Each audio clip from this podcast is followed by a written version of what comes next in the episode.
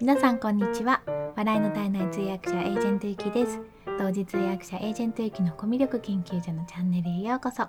このチャンネルでは通訳やナレーター、プレゼンターなど言葉で伝える仕事をしているエージェントゆきがどうやったらもっと心に届く伝え方ができるのかを様々な側面からお話しするのが半分、そして残りの半分は好きなもののことや気づいたことを楽しく皆さんにシェアするチャンネルです。ということで今日も聞いていただいてありがとうございます。今日はですね、ちょっと最近の仕事から思ったことなんですけど、日本人もいよいよ出稼ぎをしてるなっていうのを、まあ、前から思ってたんですけど、ちょっと実感した話というのがあってお話をしようかなと思います。えーと、まずはじめに昨日のエピソードなんですけれども、ちょっとツイッターでも書いたんですけれどもね、えっとね、どういう経緯があったかっていうと、私はあの海外の会社さんと業務提携みたいなのをしていて、で、まあ、月額いくらでここまでのお仕事だったら月額いくらっていう、まあ、固定料金みたいなのをいただいてるんですよ。最低料金みたいなのがあって、基本給かな、基本給あの従業員じゃないんですけど業務、業務委託なので、まあ、外注なんですけどね。でえーと、でもそれを超えたら、あのー、その超えた分は別払いみたいな契約をしてるんですよ。で、基本はまあ通訳での契約なので、会議の回数が、会議のまあ時間数が、えー、決められた回数を超えたら、えー、プラス料金払ってねっていうような感じで、あのー、請求書のところにそこは別途書いてっていうような形で契約はしてるんですけども、ただその会議がそんなにない時とかもあるんですね、月によっては。なので、えーとまあ、通訳と翻訳と合わせてあのこのくらいの量だったらっていうことで最初に取り決めをしたんですよ。っていうので、まあ、今あのお仕事させていただいているところがありますっていうのがまず前提にあって、でね、昨日の、ね、夜ですね、もうにじゅうさんじぐらいかなに、えーと、もうちょっと早いかな、なんかな、あの結構なボリュームの、まあ、翻訳をお願いされたんですよ。で、私はあんまり翻訳は得意じゃなくて、得意じゃないっていうのはその、まあ、スキル的なことっていうのもありますけど、まあ、スキルっていうのはつまり翻訳をずっとやってる人じゃないので、えーとまあ、細かいところとかをこう全部こうせ、えーと、精査しながらやっていくっていうスタイルが自分があんまり得意じゃないので、えーととまあ、あんまりやってないんですやってないんですけど、そのお付き合いしてる会社さんのものであればいつも私が日本語英語っていうのをやり取りしてるので、あの一番自分が適任だなと思うのでお受けするんですね。まあ、セットだったらやるよっていうふうな感じなんですけど、で結構な、ね、ボリュームだったんですよね。でこれこれは結構なボリュームだぞってただね、今月会議が非常に少ないんですよ。なんかスタートがすごく遅くて、皆さんちょっとお休みを取られていたので遅くて、多分いつもの月の半分ぐらいしかないなと。で、まあ、計算したら翻訳料金でだいたいスタンダードレートでお願いしている翻訳料金と、まあ、その通訳合わせてもちょっとなんか足が出るけども、まあでもなーとか思ってですね、えーとまあ、その分上乗せするのは結構大変だし、 ど, どういうつもりでお願いしてるのかなっていうのはちょっと分からなかったんですよね。まあ、ただあのそのすごく足が出るっていうわけでもなくて、まあ、どちらかっていうと収まってしまうかもしれないぐらいの感じなので本当にまあ誤差ぐらいの話なので、まあ、これは普通にこの業務提携の中で受けるべきものだろうなというか、私がお願いするんだったらその中でやってよっていう、ここ今月会議少ないじゃんって思ってたんですけれども、そしたらね、なんかあの次にもう一回メールが来て、あのちょっとその翻訳の分の見積もりどのくらいになるか教えてって言われたんですよ。でえなんかえこれ別払いえしかもそそ丸ごと別払いだと結構な料金になりますけどみたいな、そのだいたい業務委託してるしてくださってる額の半額ぐらいになるので結構な額になるんですよ。おほーと思って、あでもまあそういうつもりならみたいな感じでで出したらね、まあ、多分ね日本人だったらびっくりするような額なんですよね。結構高くしてるんですよ翻訳は。私があのあまり安くするといっぱい受けちゃうことになるのでちょっと高くしてるんですけど、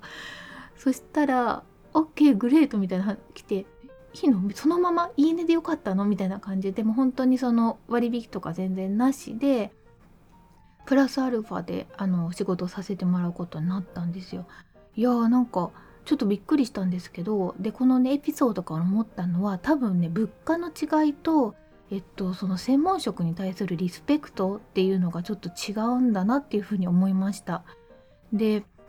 えっとね、まあ、何かっていうと、その専門職は、まあ、その人ができないことですよね。通訳とか翻訳とかっていうのは、まあ、その頼んできてくださった方は シーイーオー の方なので、マネジメント能力とかもすごくあるし、ビジネスのセンスもすごく長けているしっていう方なんですけど、でもその方も通訳とか翻訳はできないんですよ。でそういう職業に対してのリスペクトっていうか、まあ、専門職に対するリスペクトっていうのがヨーロッパの、まあ、特にドイツとかが一番強いかなと思うんですけど、リスペクトがすごい高いんですよね。でこれはあの自国民に対してもそうなんですよ。例えばですね、えーとまあ、イギリスの例だと、これはイギリスに住んでる方に聞いたお話なんですけれども、例えばまあ通訳とかの仕事をするんだするにすしようとすると、まずそこの大学を出ていないといけないんですよ。大学でそこのあの学科みたいなのを取っていないといけないんですけれども、そのあのきちんとした専門の学科を卒業すると最低賃金みたいなのが決められていて、それがもういきなり、えー、といちにちごまんえんぐらいかな、さんびゃくごじゅうユーロって言ってた気がするんですけど、まあえっと、記憶にあるのはごまんえんぐらいからスタートできるっていうような感じなんですね。で日本だと、まあ、その本当通訳学校とか翻訳学校の生徒すごく安く使うんですよ。まだあなたたち修行中でしょみたいな感じで、で、えー、と卒業してからやればいいじゃんって思うかもしれないんですけど、結構ね卒業するまでに、まあ、なんかごろくねんぐらいかかるようなイメージで、仕事しながらっていう感じなんですよね。イギリスの場合はもうフルタイムか、まあ、パートタイムでもできるんですけど、えーとまあ、大学がっつり行って大学院でいちねんかんとか、大学、まあ、学士だったらよねんとかかかるかもしれないですけど、日本で学士何か持ってて大学院だけいちねんとかにねんで行けるので、短期中集中でやって、で卒業したらもういきなりいちにち日給ごまんからスタートって感じなんですけど、日本だと民間の通訳学校がやっていて、でその民間の通訳学校がまあ派遣とか、あとは、えっと、スポット契約みたいなのを取ってくるんですね。ちょっとプログラミングスクールに似てるかもしれないですよね。単発っていうのでちょっと違うんですけど、常駐とかじゃないので。でそれで本当に安く、まあ、時給せんにひゃくえんとかそんなぐらいで、あの生徒さんに、まあ、お仕事オンザジョブいかがですかみたいな感じで言ってくるので、まあ、敷居は低いんですけどね、そのくらいの時給の仕事っていうことでしょってこっちもやっぱり思っちゃうけど、あれと思って、私その時にそのお友達のね息子さんが高校生でつけ麺屋さんでバイトしてたんですけど、なんか夜になるとまかない付きで時給せんよんひゃくえんでやってるとか言って、えー、めっちゃ高い、せんよんひゃくえんだったかな、せんにひゃくえん、なんか私より高いってイメージがあったんですよ、つけ麺屋さんで。しかもまかないもつくのにみたいな感じでこんだけなんか通訳学校に投資してお金をですよ、お金と時間を投資してるのに、高校生のつけ麺屋のバイトよりも低いのかと思って愕然としたことがあるんですけど、まあそういうところを見ても、その専門職に対するリスペクトっていうのがもうそもそものなんかこう精神構造の中に組み込まれてないような気がしますね、日本だと。でえっとね、それで私のあのお友達で海外から来て今日本で働いてる方もいるんですけども、その方もえ通訳とか翻訳で、まあ、社内みたいな感じでやってるんですけど、えっと本当にねパートプラスアルファぐらいの時給で働いていて、で日本人だともうちょっとこうどんどん上がっていくことはできるんですけど、まあ、彼女の場合はその就労ビザがあるので、就労ビザをやっぱり出してくれるところっていうのがなかなか見つけにくいんですよね。どこでもいいってわけじゃないので、まあ、そこはすごくあの人として彼女を大事にしてくれるような組織なので働きやすいっていうことで働いてるんですけど、いやーでもこれもしアメリカとかだったらもう全然じゅうばいとかなるんじゃないかなっていう時給とかも、そんな感じのあの差がありますね。なんかねそれをすごく感じたんですよ。だからえっとまあ結局私は出稼ぎしてるってことなんですよね。あの結論から言うと出稼ぎをしてて、で出稼ぎってちょっとこうイメージとしてはうん、皆さんの中で出稼ぎのイメージってどんなイメージですか？私はね、ちょっと偏見が入ってるかもしれないですけど、私の出稼ぎのイメージっていうのは、例えばあのシンガポールにいるフィリピンのメイドさんとか、あとヨーロッパにいた時に見た中東から来てるタクシーの運転手の方とか、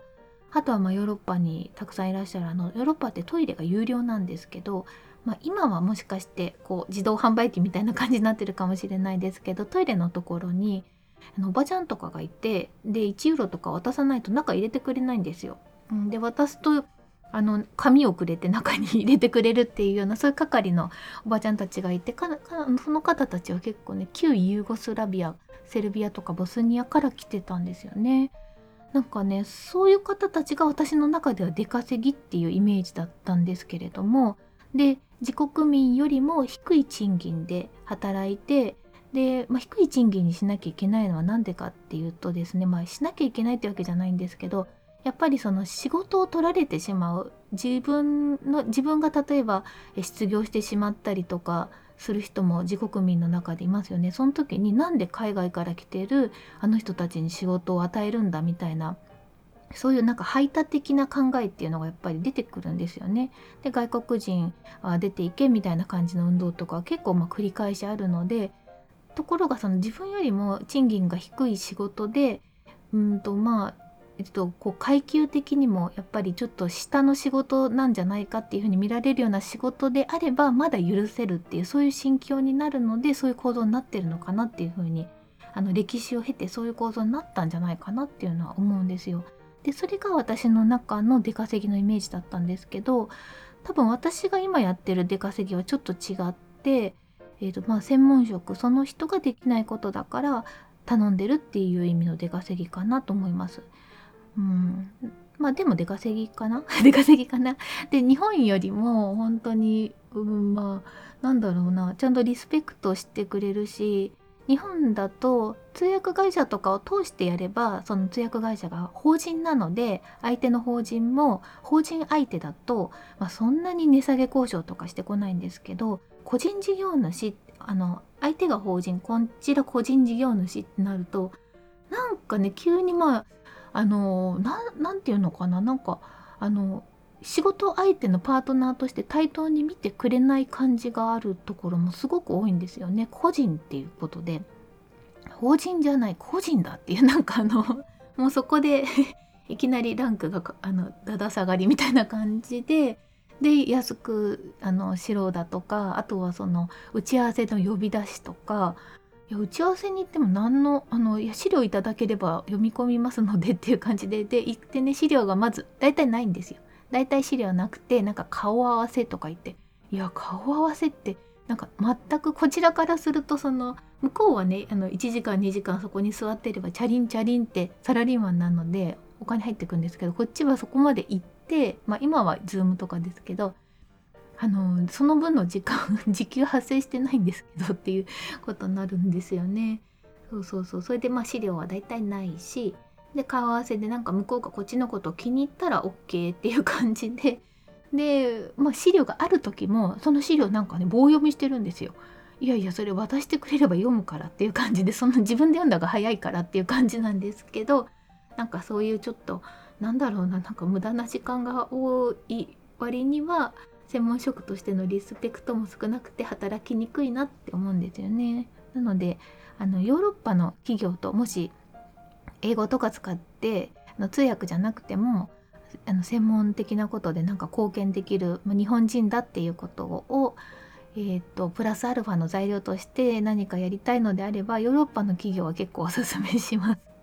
うん、私はドイツ、イギリスあたりがすごい好きなので、なるべくそこの方たちとたくさん今後も仕事ができればいいなっていうふうに思ってます。ということで今日はあの日本人もいよいよ出稼ぎっていうお話をちょっと昨日のエピソードから思ったのでお話ししてみました。ちょっとなんか今日真面目な感じでしたね。ということで、えー、っとではコメント返しのコーナーです。にかいまえの放送の新しい環境に飛び込むときは誰でも怖いよっていう放送にコメントいただいてます。えっとですね、これはあの私がコミュニティを作ったっていうことで、コミュニティをその始める時に怖かったなっていう、新しいこと始めるっていうことで、あのこんなことが怖かったよっていう話と、ただ登録してくださる来てくださる方も皆さん結構あの不安とかちょっとドキドキしながら来てくださってたんだなっていう、そういう話をした回でした。えコメントありがとうございます。カオリーニャさんからいただきました。えー、これからランチしてミスドでも覗いてこようと思ってます。あ、これあのミスドの話してたんですね。すいません。これ平日のこの時間ならあるかなと。で、えー、コミュニティ楽しみにしていました。参加させていただいて嬉しいです。ありがとうございます。新しい場でドキドキ。まさに今そうです。自己紹介を書いては決してとなっています。あ、そうなんですね。ありがとうございます。そっか、そうなんですね。あの編集できるので後からもちょこっと変えられますよ。ディスコードって。Kindle 応援したいの時もそうでした。ライブ配信やこちらでコメントするのとはちょっと違う気持ちです。でもきっと素敵な世界、勇気を出してそろそろポチッとしますということで、あ、ありがとうございます。なんかそんなあの大切に自己紹介を書いていただいて、あ、きっと皆さんそうなんだ、あ、ちょっとなんかそういうのってなかなかね、もうあの現れちゃってるとそこまでなんかそこそこに至る過程っていうのがなかなか見えないんですけど、あのカオリーニャさんがこうやって共有してくださることで、なんかすごくあのまたもっと大事にしたいなっていうふうに、あの空間をもっと大事にしたいなっていうふうに思いました。あのライブ配信とかこの放送でコメントいただくっていうのは、こう私対皆さんっていう感じなんですけど、コミュニティだとあのこうなんていうんですかね、矢印がいろんな方向にこう行くっていうか、私対だけじゃなくてその中の方たちの間でも会話が生まれたりとか、こういうことわかんないんだけどっていうので、昨日もねちょっとねお助けマンがささっと現れて、私がわかんないこととかすごい親切になんかもうまとめてくれて、講義レベルでまとめてくれて貼り付けてくださって、なんかそういう助け合いっていうのもすごくありがたいなと思います。カオリーニャさんありがとうございます。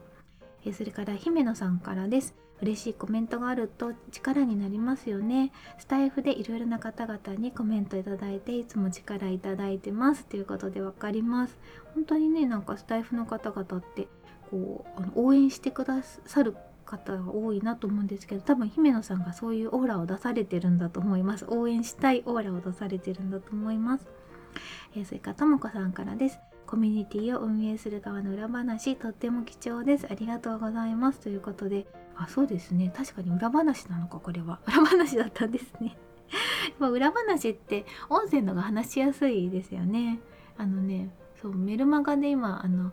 えっと音声配信をするまでの物語っていうのを今日から配信が始まってるんですけど、あの人によってはあの撮り始めた時のふつかごからなんですけど、あのね、それでえっと、音声でもちょっとね そ, その話の裏話みたいなのにしようかなとか思って、これちょっと昨日アドバイスをもらったのでそうしようかなと思ってるんですけど、文字で裏話を書くより文字ではある程度、まあ、ストレートに書いておいて、いやこれは実はねみたいなのは音声でしやすいなって思ったんですよ。ということで、それもちょっとやっていきたいなと思ってます。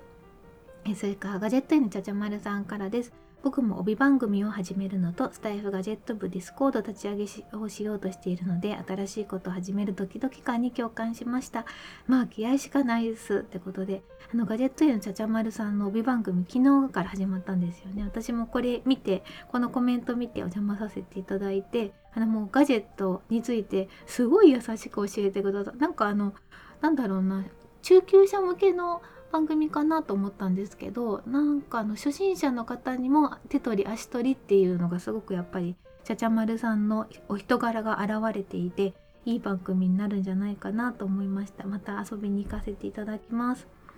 えそれからカレンさんからです。えゆきさんのペース遅いってことないと思います。むしろちょうどいいです。あんまりどんどん進まれるとアワアワしちゃう。あ、そう、そうなんですね。わかりました。じゃあ、まあ仕事もあるので、あの仕事したりコミュニティしたり、なんかスタイフしたり、休んだり、ドーナツ食べに行ったりってことで、いろいろぐるぐる回しながらやっていこうと思います。ありがとうございます。えそれからカズさんからです。音声始めるときはなかなか勇気がいりましたね。誰にも聞いてもらえなかったらと想像して勝手に落ち込んでいましたけど、こうやっていろんな人とつながれて、今はやって本当に楽しくてよかったなと思いますということで、わあ、本当よかったですね。なんか絶対いますよね。絶対あの来てくださるじゃないですが、誰かは来てくださるって感じで、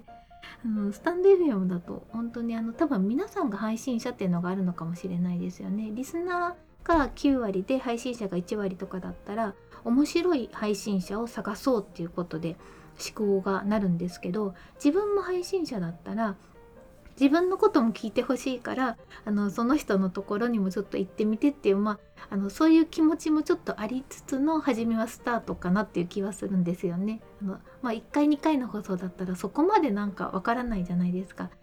もうちょっとこの人のこと知りたいなぐらいな感じで、で私のことも聞いてっていうぐらいな感じで関係が始まるので、あの輪が広がりやすいのかなっていうふうに